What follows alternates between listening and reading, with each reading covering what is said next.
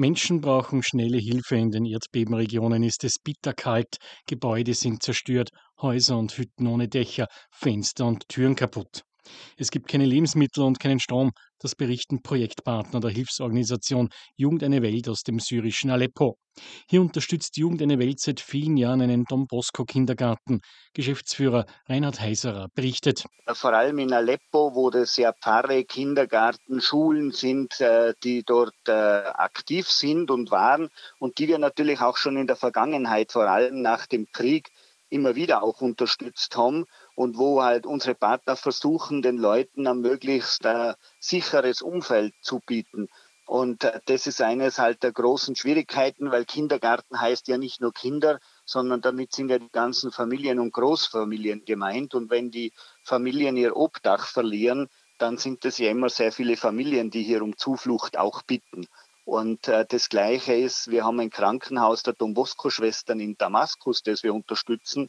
Und wie die gehört haben, dass das Erdbeben stattgefunden hat, sind die sofort mit dem ersten Auto aus Damaskus weg, äh, mit einer Schwester und Krankenschwester, um quasi in die Krisenregion vorzudringen, um einmal zu schauen, was sie dort machen können. Und jetzt wird im Prinzip der Nachschub versucht zu organisieren. Es kommen weitere Mitarbeiter nach die dann quasi mithelfen. Kleidungen werden verteilt. Aber man muss sich vorstellen, es ist dort Winter, es ist kalt, die Leute sind verzweifelt, man versucht noch Überlebende zu bergen. Es ist jetzt auch nicht so viel Zeit für Kommunikation. Das heißt, die Fragmente, die wir bekommen, äh, die sind sehr, sehr tragisch. Und äh, wir versuchen in Österreich mit unseren Partnern Hilfe zu organisieren, Spenden zu sammeln wir haben schon Zusagen von Unternehmen bekommen, die Sachmittel spenden und das in die Krisenregion liefern. Also äh, die Hilfe beginnt zu laufen, zu wirken, bis man zu den Menschen vordringt. Äh, in der jetzigen Zeit wird es dennoch dauern.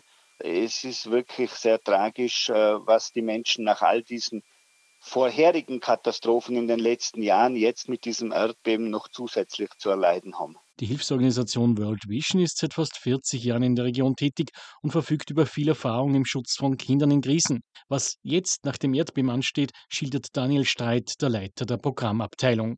Ein Fokus, den wir auch haben als Kinderhilfsorganisation, sind natürlich die Kinder, weil die ja auch nochmal besonders äh, betroffen sind von der Situation, gerade auch in Syrien, wo sie aufgrund des Konflikts schon äh, ja, betroffen sind und, äh, und schon auch äh, diverse Traumata zu verarbeiten haben, kommt das jetzt nochmal natürlich on top, kommt das nochmal dazu jetzt. Und da wird es für uns jetzt auch wichtig sein, in den kommenden Tagen auch sogenannte Child-Friendly Spaces, also kinderfreundliche Zentren aufzubauen, in denen wir versuchen, den Kindern ein Stück weit wieder auch Normalität zu geben, indem sie dort spielen können, indem sie dort äh, auch Bildungsangebote bekommen, aber auch psychologische Unterstützung. Hilfe wird auch für den mittel- bis längerfristigen Wiederaufbau eingefordert.